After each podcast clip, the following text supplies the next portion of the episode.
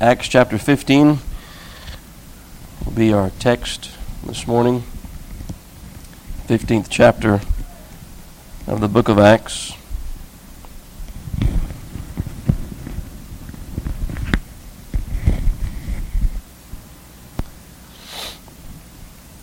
It is 41 verses long, but um, there's really two different things that are happening here. And so I want to, to take the time. It won't be the only message that we have out of the 15th chapter of Acts, but uh, I want to take the time to read the entire chapter if we can. Acts 15, verse number 1 says, And certain men which came down from Judea taught the brethren and said, Except you be circumcised after the manner of Moses. Now, after the manner of Moses would be quite impossible for some of these people because they were older than, than seven days. And if you were if you were to be circumcised after the manner of Moses, you'd have to be seven days old. But um, what they were saying was that they needed to be circumcised, or they could not be saved.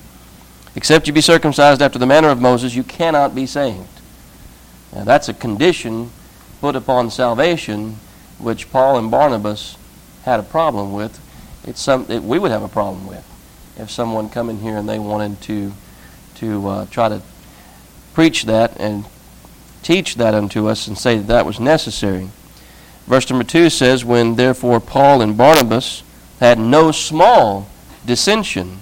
So we were talking about before how good and how pleasant it is for the brethren to dwell together in unity, but I also said at the same time how foolish it would be of us to think that we would exist that way without there ever being anything that would come up or arise that would cause a difference between different factions or different people within the congregation.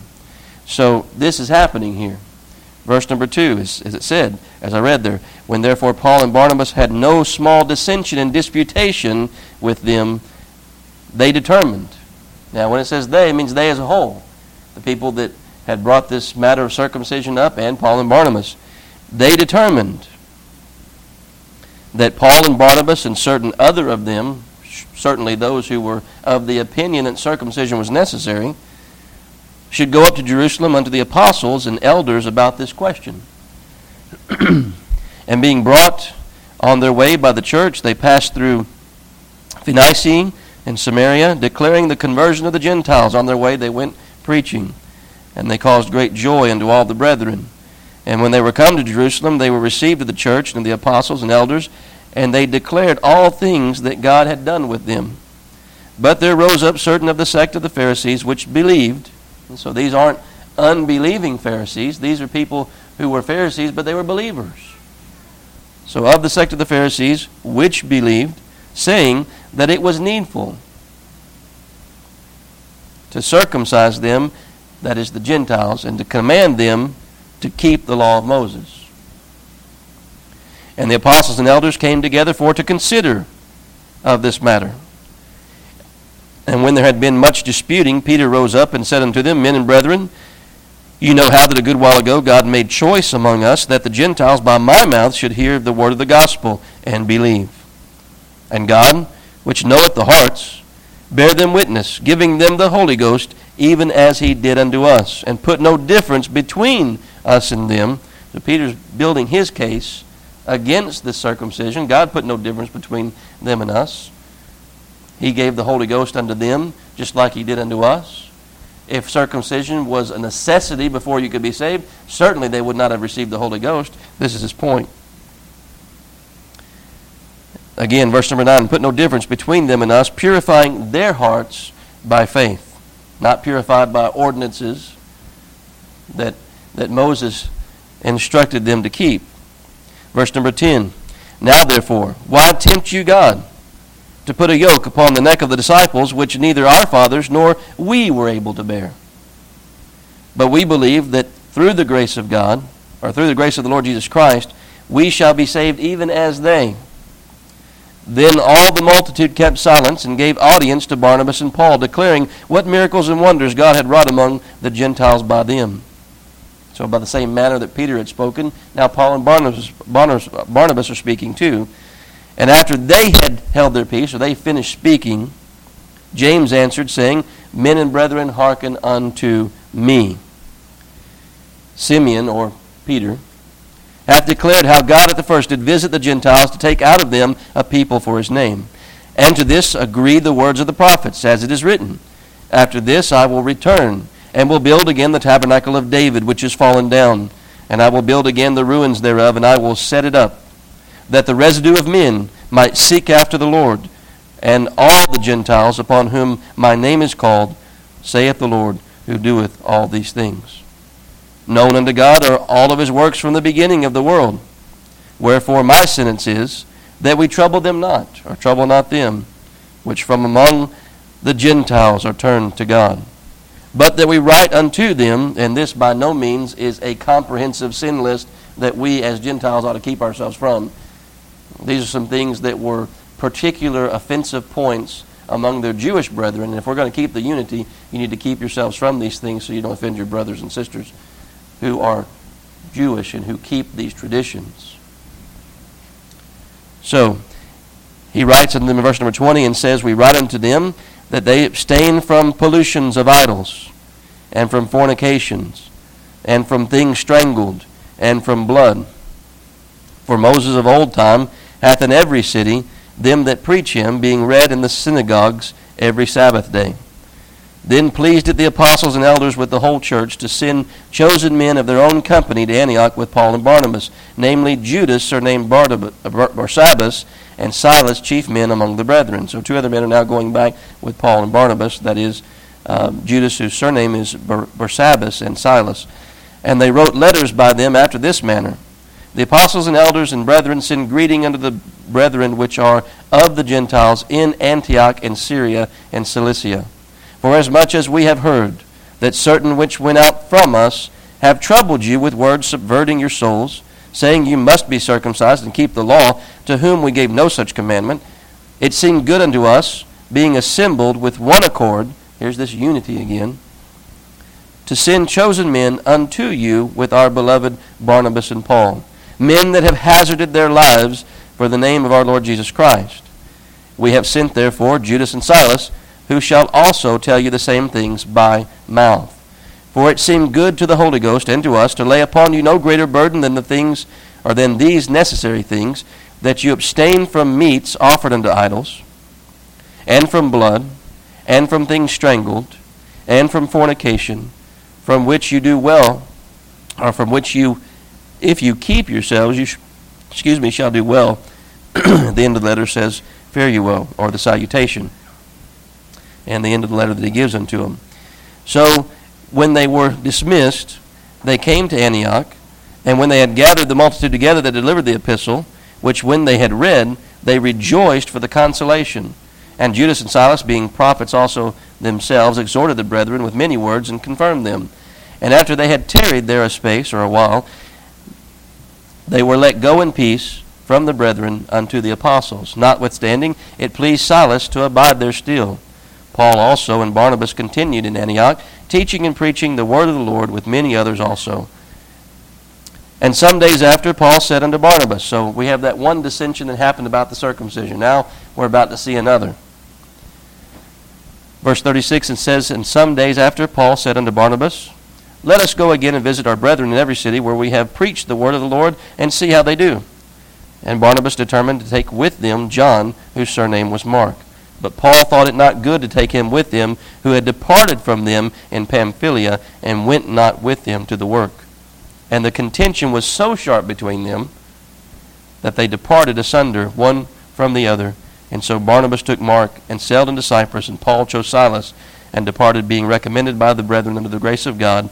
And he went through Syria and Cilicia, confirming the churches. You may be seated. so here we have two different dissensions and disputations that have arisen. One over circumcision, which takes up the lion's share of chapter 15. And then in the end of the chapter, we have the dissension between Barnabas and Paul overtaking John Mark with them to go back and visit the churches that they had already um, been through and see how the brethren there were doing. But we want to take up this matter this morning, if we can, of what we find there said in verse number 2, there was no small dissension and disputation. So, dissensions and disputations, that's what we want to kind of talk about this morning, the Lord willing. Before we get into the message, though, let's, let's go to the Lord and ask Him to, to bless and to help us this morning as we seek to, to hear and understand what it is that the Lord would have us to know from this passage. Father, we come to you this morning, and Father, we profess our, our own inability, Father, to, to comprehend and to apply, Father, the things that we need to know from your word. Father, we know that wisdom comes from you. We know that it, you've written unto us that if any man lack it, that we should ask. And so, Father, we come this morning asking, ask that you would direct the service this morning, that you would direct our hearts and you direct our thoughts, Father, in these things, and help us to see, uh, Father, if we have never been in a situation like this, that we would gain this morning things and principles, Father, that we need to know that um, need to be considerations when uh, a dissension does arise.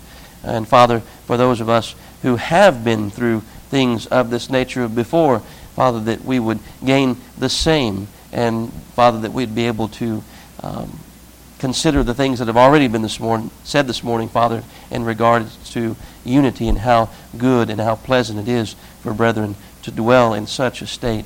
And Father, that we would be able to maintain that state by your grace, that we be able to maintain the unity and oneness that we ought to have in Christ with one another, that we might be the witness that we ought to be unto those who are about us.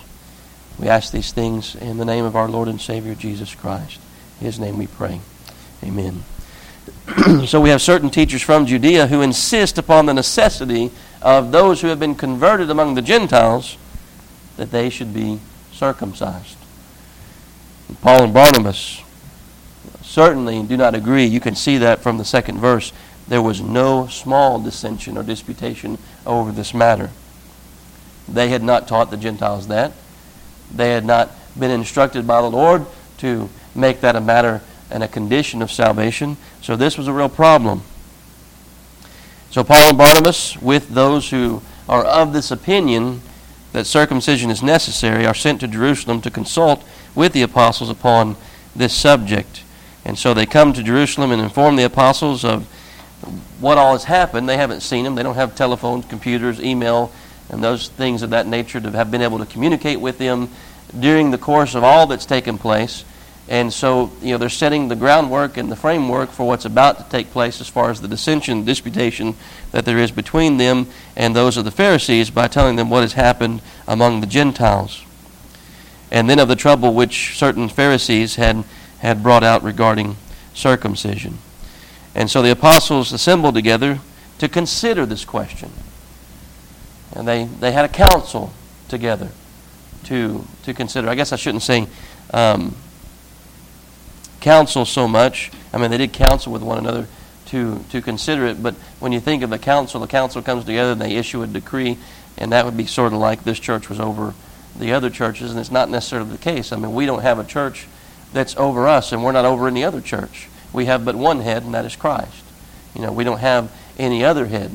You know, we have elders, and the Bible does talk about us about us um, there being much, you know wisdom you know in a, a, a, body of men who have gone through things like this before and have, have already maybe considered this matter before and they have been given wisdom by the Lord to consult you know with them but this was more I guess of a conference than anything else that they were having with one another to consider what what do we need to, to say about this you know this matter of, of circumcision Certainly, it was something that Moses, you know, commanded. The Lord had given him as a command to command the, the Jewish people.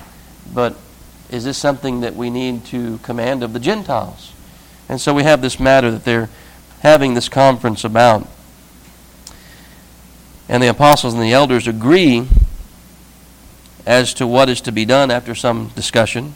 And they send Paul and Barnabas back to give the the determination that they asked for, um, this conference to be to take place, and they give an answer, you know, back to them about you know what they determine would be best in this situation.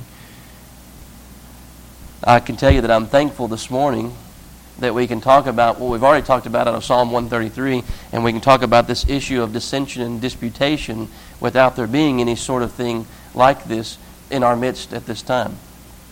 You know, I, am glad that I'm not having to bring a message like this with there being people in the assembly who are at odds over an issue. You know, it's good to be able to bring a message like this while that's not taking place while there is this goodness and pleasantness we saw in Psalm 133, verse number 1, of the brethren dwelling together in unity, while we're looking at a matter like this. And somebody might say, well, why are we looking at a matter like this? You know, when there's not a dissension, there's not any disputation, you know, in our midst. Well, one, we're preaching expositorily through a book, and that's what's next. But the other is that's not the only, uh, you know, cause there. Certainly, if I were preaching just topical messages to you, and we're not preaching through a book verse by verse, there would be cause for us to, to hear a message like this even then. Because we need to know, one, that dissensions and disputations happen, that there is trouble, so to speak, in paradise, you know, so that we don't think, well, is there really any unity here? Was there ever any unity here? Because we've had this dissension. I mean, since we had this dissension, everything before just must have been a, uh, you know, a farce. I mean, it, it wasn't real. It wasn't true. You know, we, we really must not have ever had any unity before because now we've got this dissension. If there was unity before, there would be no dissension. And that's not the case. Because these, these people were unified. They were one in Christ. They believed upon the Lord Jesus Christ. Even those who brought up this issue of circumcision, which Paul and Barnabas immediately sharply contended with them about this because you know, they, this can't be a condition. You know, you're trying to bring back you're doing like the Judaizers are doing. You're doing like those who are separate from us. You're doing like those who do not believe that Christ is the Messiah. You're trying to bring the Gentiles back under the old covenant and under all these ordinances and things that the Lord commanded of us under that covenant and cause them to pass through those same things that, that we were called unto, which were all just a type and pointed to and a foreshadowing of Christ Himself coming. We can't bring them back under, under that umbrella again. You know, their faith needs to be in Christ, not in circumcision. You know, we might say this morning, faith has to be in Christ, not baptism. Faith has to be in, in Christ and not in uh, um, a profession of faith. Faith has to be in Christ and not in the fact that our parents, you know, are converted. You know, none of these things our faith can be and has to be in Christ alone. So it's no wonder that they sharply, you know, contended with them about this matter. So we understand, first of all, that it doesn't mean that we're not going to have dissension. It doesn't mean there's not going to be disputations like we see here amongst the church in Antioch. I can tell you that this fellowship here, Brother Dean can tell us better than anybody else probably, and Aunt Nita. They've been here a part of this fellowship longer than most of the rest of us. And they've seen some things and they've been through some things. This fellowship here is not a stranger to dissensions and disputations. Those things have happened here before.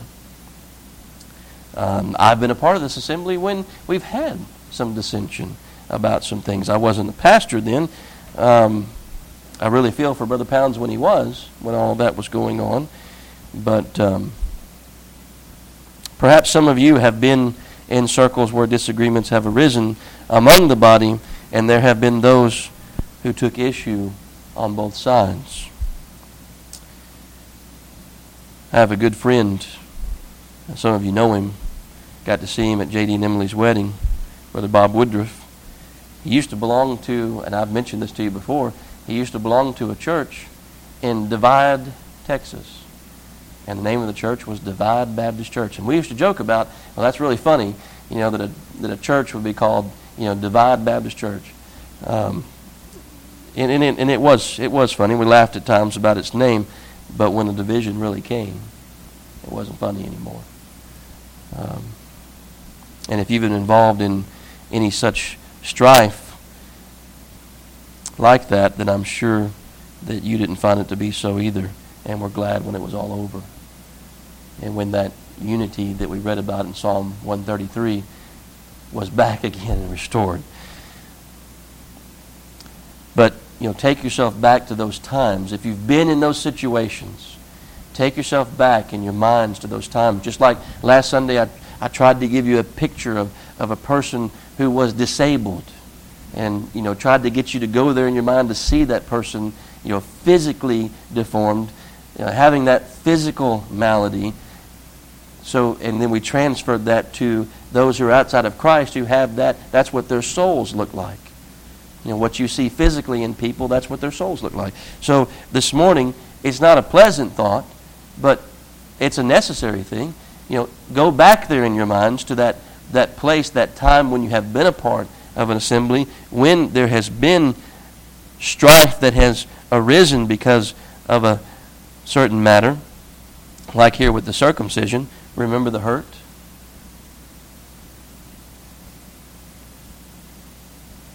Remember the absence of smiles? Remember the coldness, the lack of fellowship, the heaviness from the weight of it all? Remember how hypersensitive and insensitive it made people on both sides of the issue? Remember the hurt and the grief. Not pleasant thoughts, I know. And if they grieve us, then think how much more so they grieve, you know, our Lord. Grieve our Heavenly Father. It grieves me. You know, these three, even that little one right there, boy, she can get into some sharp contention with her older brother and sister. And of course, the older two can get into sharp contention with one another. And then I get in sharp contention with them. You know, and that's not pleasant. And it's not pleasant in the body of Christ either. There should be no schism in the body. Should be no division, no separation. You know, the most important part, whoever is, you know, regards that person as a key element, or the person who may be regarded the least, and that's probably different in everybody's minds. And uh, I don't know that we should make those distinctions. If we do, then then then we're going to pay more attention to one part than another when the Lord says it's the, it's the uncomely parts are the ones that we ought to be paying the most attention to. You know, the one, the one that's, that's the attractive part, the one that's the, the, in the forefront, it doesn't really need the attention. It gets plenty of attention itself. But it's those who are kind of in the shadow, so to speak. You know, those are the ones that, that, that need our encouragement. Those who are newborn babes in Christ who need our fellowship and our communion, um, you know, they, they have questions. And John, I've been bringing him back and forth on Wednesdays to services, and it's given, um, you know, a lot of time for him to be able to ask a lot of questions. It's been good, you know, for him. And, you know, he's always real, um, you know, sincere and, and, and, and, and, and, and thanking me for the time that I spend with him and, and uh, apologetic for having to pick him up and bring him, and I'm, you know, I'm glad to do it. You know, I tell him. And what he doesn't realize is, you know, he, he's benefiting from the conversations that he's having with me, but I'm benefiting from them too. It's, it's not a one way street. You know, it goes both ways. It's so encouraging to me to be able to, to, to be able to share these things with him and tell him these things about the Lord. It's, it's a great encouragement to me. It may be even more of an encouragement to me than it is to him. I don't know. You know, I only know what it is on my part. Yeah. And I enjoy it. But, you know, we need to be able to, to not make those distinctions. That, that in itself can cause division. You know, our Lord said, if, if, the, if the poorest man comes in, you know, give him the chief seat. That's where he ought to sit. Don't give the rich man the chief seat. Give, give the poor man the chief seat. Give him the, the important place. Give him the, the, the place where he can, can hear the best or uh, see the best. But we have in this text from start to finish the issue of dissension in two different matters among believers. In the first part, we have a dissension over the issue of the circumcision, and then the end, over Paul and Barnabas taking John Mark. In the first, there's no division. they, they reach an accord. They say, yes, this is what I think the Lord would have us to do. And that's the important thing. It's not what I think. It's not what you think. What, what, is, what does the Lord want us to do here? You know, how, how should we handle this situation? And let me tell you, there, there's things we're going to come up against that we're not going to have a black and white, you know, verse of Scripture that's going to say indecisively, you know, this is what you must do in this situation. You know, we're going to have principles from Scripture. Somebody might take, take issue with us because we have a piano. Where does the Bible say you're supposed to have a piano? You know, where'd you get Scripture for that? You know, people take issue over different things. You know, what about central heat and air? You know, electric lights, pews sit in. You know, where'd you get that from? People take issue over different things.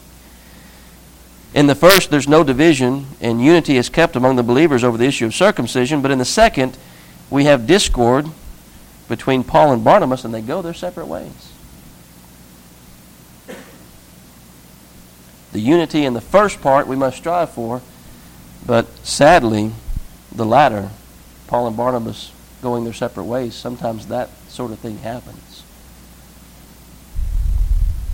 And even though things are going on very smoothly and pleasantly, perhaps for us here right now, it would be foolish, as I said before, for us to think that something like this could not happen.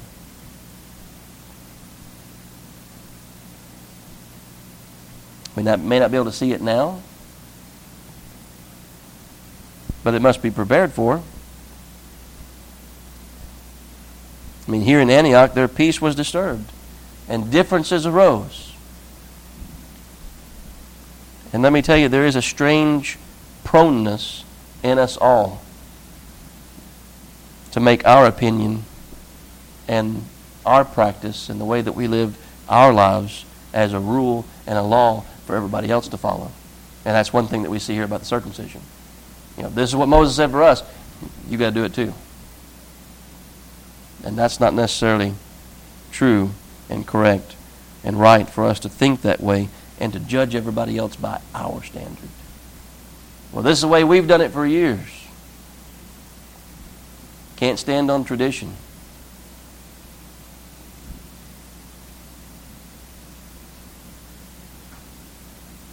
Can't judge everyone by our standard.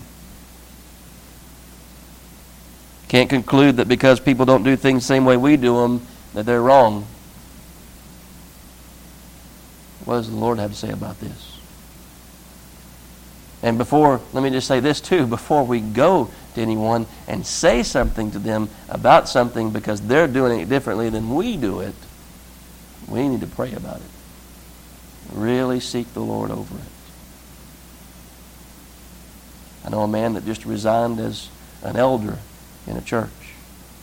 That they're having a lot of problems. It's a very painful thing. This man has been called by the Lord to preach the gospel. And when you've been called to do something like that, and you don't have an outlet to be able to do it, it really weighs on you and eats at you. And that's kind of the position that he's in. He could have continued where he was, doing the same thing that he was doing, but he felt called of the Lord to resign his position to perhaps cause the church to consider some things and to come to some sort of uh, reconciliation with one another and really pray about the matter, you know, and be in accord like these were here in Antioch. Strive with one another we must not, but endeavor to keep the unity of the Spirit in the bond of peace we must. What we read there in Ephesians chapter 4.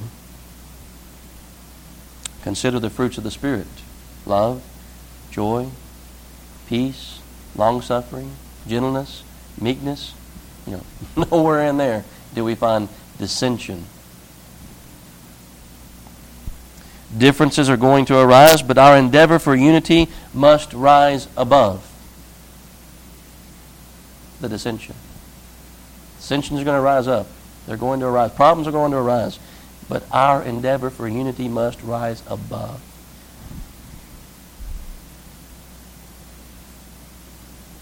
Above those things which we may disagree about. If we're going to honor God and serve Him as He's called us to do.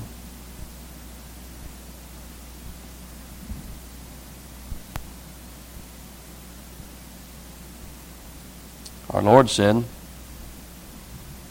that men would know. Men would know the things that we're trying to tell them about Christ. Know that these things are true because of our love one for another. And if there's no unity, how can they see any love in our midst? When I think of this situation that we see here, think of situations that have happened in the past, things that could come up, if we allow them to do so and even lead to division. There's something that a man by the name of A.B. Simpson said. He said in Essentials, it was essential in this situation that circumcision not be made a prerequisite condition for salvation. That was essential. Faith must be in Christ, can't be in circumcision. You know, that's not a necessary condition for salvation we, we have to agree. This is essential. We have to agree upon this. And he said, in essentials, there must be unity. I know another church, when they came together to pray, at one time the women, you know, went and prayed, the men went and prayed, and they didn't pray together. And there rose up a problem about this because there were some who thought they ought to be all in the same room. You know, not praying at the same time, but all, all pray, you know, in the midst of one another. They shouldn't be divided between the men and the women. Of course, there were some women who did not feel comfortable praying in the company of men when they could pray and didn't have a problem praying with the other women. And so there was this situation. And there were those who stopped coming to the Wednesday night prayer meeting because there was no unity. There was no unity among the people. And they could not. Now, they were of the opinion of those that the men and women must pray together. We cannot separate the men and the women. And because in their conscience, you know, their conscience could not allow them. You know, they were convinced. And we're going to come up against this sort of thing. I mean, those who were of the opinion that circumcision was necessary were convinced in their own minds that this must be the way it is. We, we, you know, in their consciences, they were convinced that the Gentiles must be circumcised or they couldn't be saved. And we're going to run up against different situations and come into different circumstances where people are going to be convinced of certain things. Maybe they've been mistaught. I don't know. Maybe in their minds, their conscience, and what they're convinced of, they can do nothing else but this. And we have to obey our consciences. And that's what these people said. You know, we have to obey our consciences. We can't be a part of this because we don't think it's right. And so they stopped coming. And so those that that were, you know, of the opinion that, you know, there are those who want to pray separately, that's fine with us, and didn't really have their consciences weren't, were convicted necessarily that that's the way it had to be, but didn't see that they should make some of the people who didn't want to pray and wouldn't pray in the midst of the whole congregation pray together. You know, they didn't have that conviction of conscience. Eventually,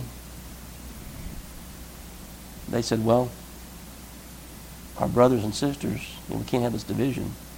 Their consciences say that we've got to be together on this.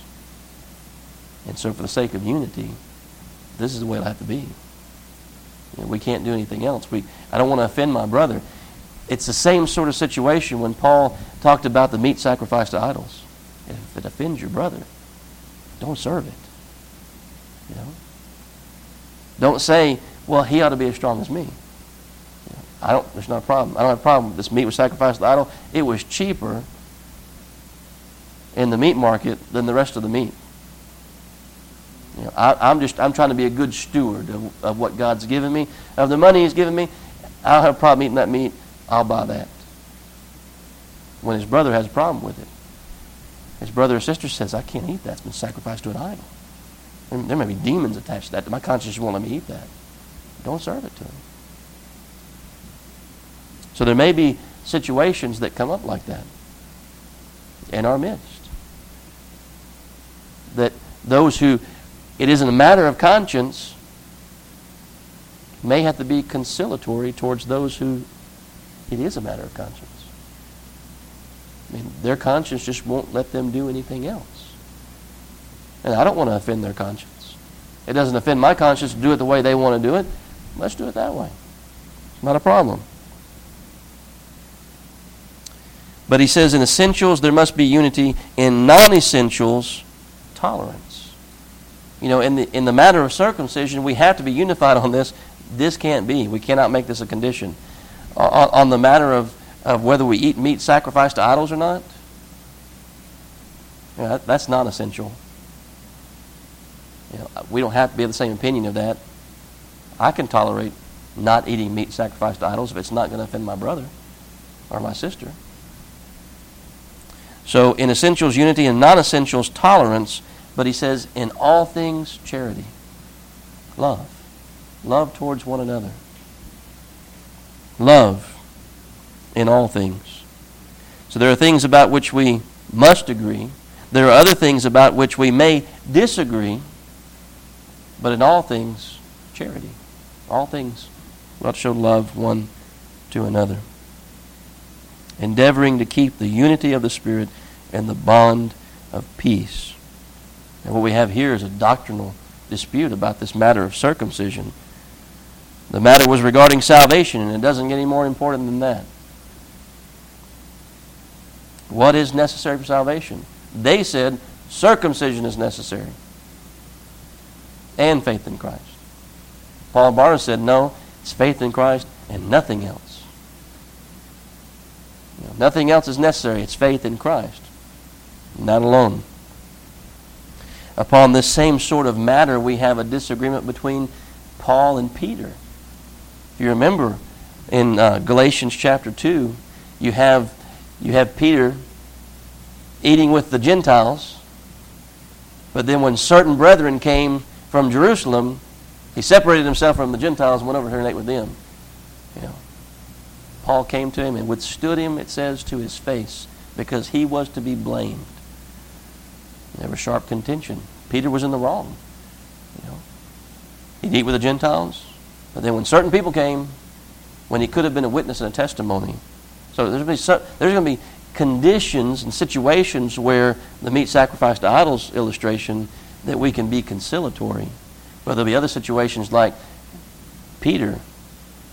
Peter, you need to be a witness and a testimony of these people because they think they're too good to eat with the Gentiles. You need to show them that it's Christ. It's, it's not being a Jew. It's not all these ordinances. You know, we're, we're under the new covenant. We're all in Christ. We're one. We, need to, we can't shun these brethren. But these men that were contending for circumcision as a necessary condition for salvation were not false professors of Christianity. I mean, if they were unbelievers coming in and attacking us, that's a different matter. But these people were a part of the fellowship and the assembly where there has to be unity. I mean, if the world comes in and puts conditions upon us that the Bible doesn't, and, and really the Bible is against, we can't be in accord. We can't be in agreement. There can't be unity. We must obey God rather than men as Peter once said. There are people right now who would contend with you that you must be baptized to be saved. I think a person ought to be baptized. But as a necessary condition for salvation? No. To tell a person, just like circumcision, you must be baptized or you can't be saved. Well, then again, it's the same issue. It's faith in Christ plus baptism. No. It's faith in Christ alone, nothing else. The Lord Himself submitted to the ordinance of baptism. We ought to submit ourselves to the ordinance of baptism. But you think it might be possible somebody could be saved right before they die that didn't have an opportunity to be baptized? Sure. There are those that would contend with you that you must partake of the Lord's Supper every single Sunday in order to be saved. Churches that do that. They have the Lord's table every single Sunday. Morning service and evening service, both. Got to do that or you can't be saved. Can't be. There are others who hold the opinion that if you sin, you're lost again. You know, if you happen to commit a sin after you're saved, you're lost again. And you go through this condition of being lost and being saved, being lost and being saved, you know. We've been all been wrong about some things, and we might be now. I don't know. Maybe some things that we're wrong about.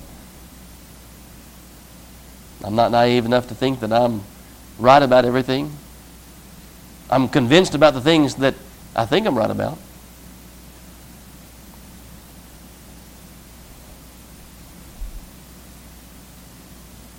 But the error was that believing upon Christ was not enough, that you must submit to something else in order to be saved.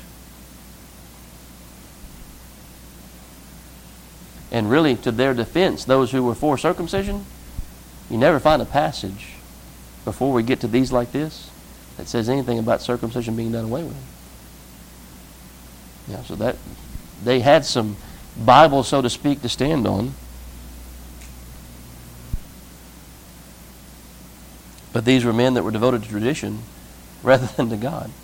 They were devoted to tradition that their fathers had kept. As Moses passed on down, rather than unto God. Because they knew the same things that happened that Paul and Barnabas were telling the apostles in Jerusalem about. They could have come to the same deduction that other men came into. But a lot of times we find ourselves just not thinking. Yeah, this is the way it is. Can't be any different. Well, is this way because of the fact that I have confessed already that I could be wrong about some things? Let me revisit this and look at this again and see is this really the way that it is? Is this really what the Lord would have me to stand for in this situation?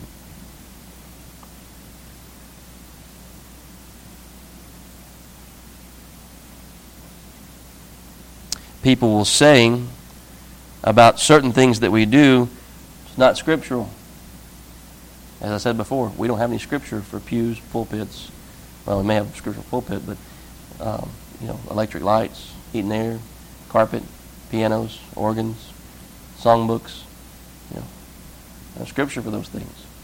And people want to say, if you can't find it here, you know, some people will contend with you. If you can't find it here, if I can't find scripture for it, then we shouldn't have it. And so there are churches that sing without a piano. I'm glad that we sing with the piano. I think it helps. but because they can't find anything about a piano in the in in the Bible, they're not going to have one. So people restrict their view of things by their own interpretation. But the outcome that we have here, it was decided that it should be heard in Jerusalem. And their goal in taking this to Jerusalem, taking it to the apostles, was unity and peace and harmony among the brethren. And that needs to be our objective in anything like this that comes up is the unity that we've been talking about this morning. Division, we need to do everything that we can to keep that from taking place. You think about all the denominations that we have just in Trinity. All the churches that, that Tim and Brooke probably pass on the way here. Why are there so many? Because things like this. Nope, this is the way it is. We're going to go start our own work over here. They didn't, they didn't endeavor. The unity wasn't endeavored after. The bond of peace wasn't endeavored after. We're just not going to have it. This is the way it's always been. We're going to do it this way. And we've got all these denominations that have resulted. because they were not interested in unity. They were interested in their own view and doing things their own way. Question is, are we interested in working out those things that may arise like this so that there is unity? We must be. We ought to be. Wrangling and arguing never settled anything. The only thing that comes out of it is disharmony, contention, strife, and division.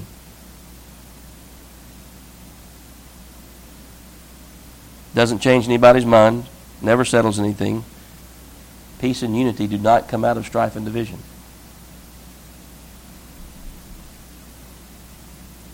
So, what was it that, that settled the issue for those who were for circumcision? It wasn't a better passage or a better interpretation or somebody's oratory ability to speak, but it was what God had done. What God had done. We see it in verse number 3. The conversion of the Gentiles, God did that.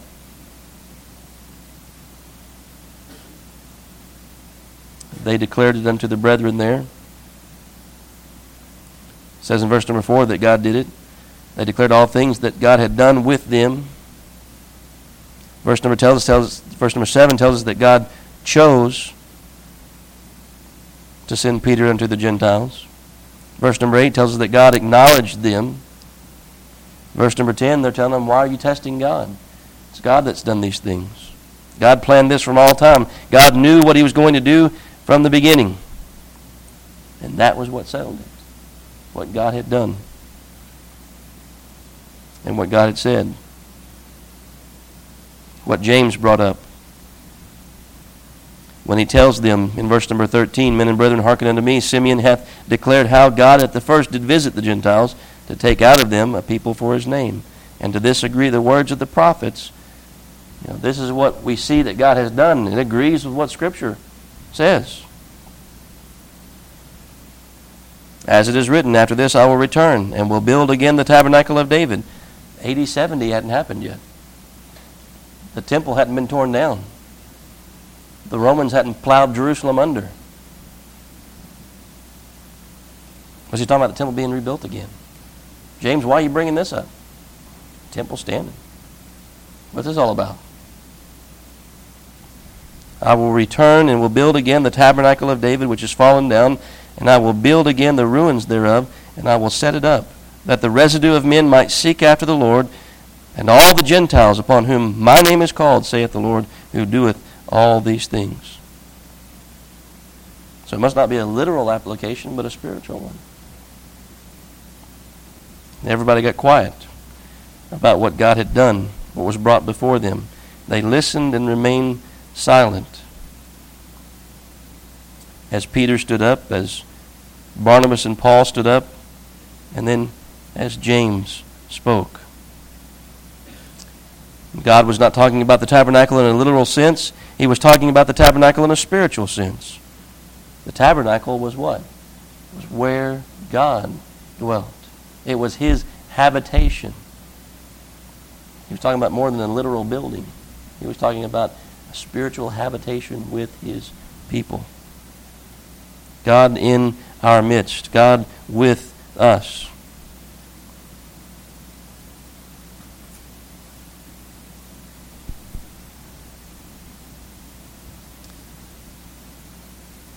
And upon these things that were laid out before those who were of the circumcision. Agreement was met. It seemed good to them not to cause the Gentiles to submit to circumcision and there was unity. They were not going to require the Gentiles to keep Jewish tradition. But there were things that were offensive unto their Jewish brethren that the Gentiles did, that they did send them a letter in regards to eating things sacrificed to idols, things strangled, things with blood. I thought about that. Things, things with blood. What would that be? What, what's, what's, in, what's in our culinary view that would have blood in it? Boudin. blood sausage. People like that stuff. I don't know if I've ever tried it. Brother Tim, you ever had boudin? No. Papa likes it. It was offensive to the Jews. He says, abstain from that. Leave that alone. Don't offend your brothers in the doing of these things. And the decision was received unanimously. If there is not unanimity, then there is division, and we don't want that. There's one God, one faith, one Lord, one baptism. There must be one. As I said before, all we can do is about our part. We have to endeavor. But people are always going to receive our endeavoring. People are always going to receive our hand stretched out in unity and bond of peace, fellowship, and friendship. There are those in 1 John 2.19 who it says they went out from us because they were not of us. If they had been of us, they would no doubt have continued with us. But they went out that they might be made manifest that they were not of us. They didn't have anything invested. Is there anything invested here? If not, it's not hard to leave. But if so, if these people that you sit here with here today are truly brothers and sisters, and you call them brethren in the sense that we talked about this morning with Abraham and Lot, they for whom Christ died, shed his blood, how can we be divided?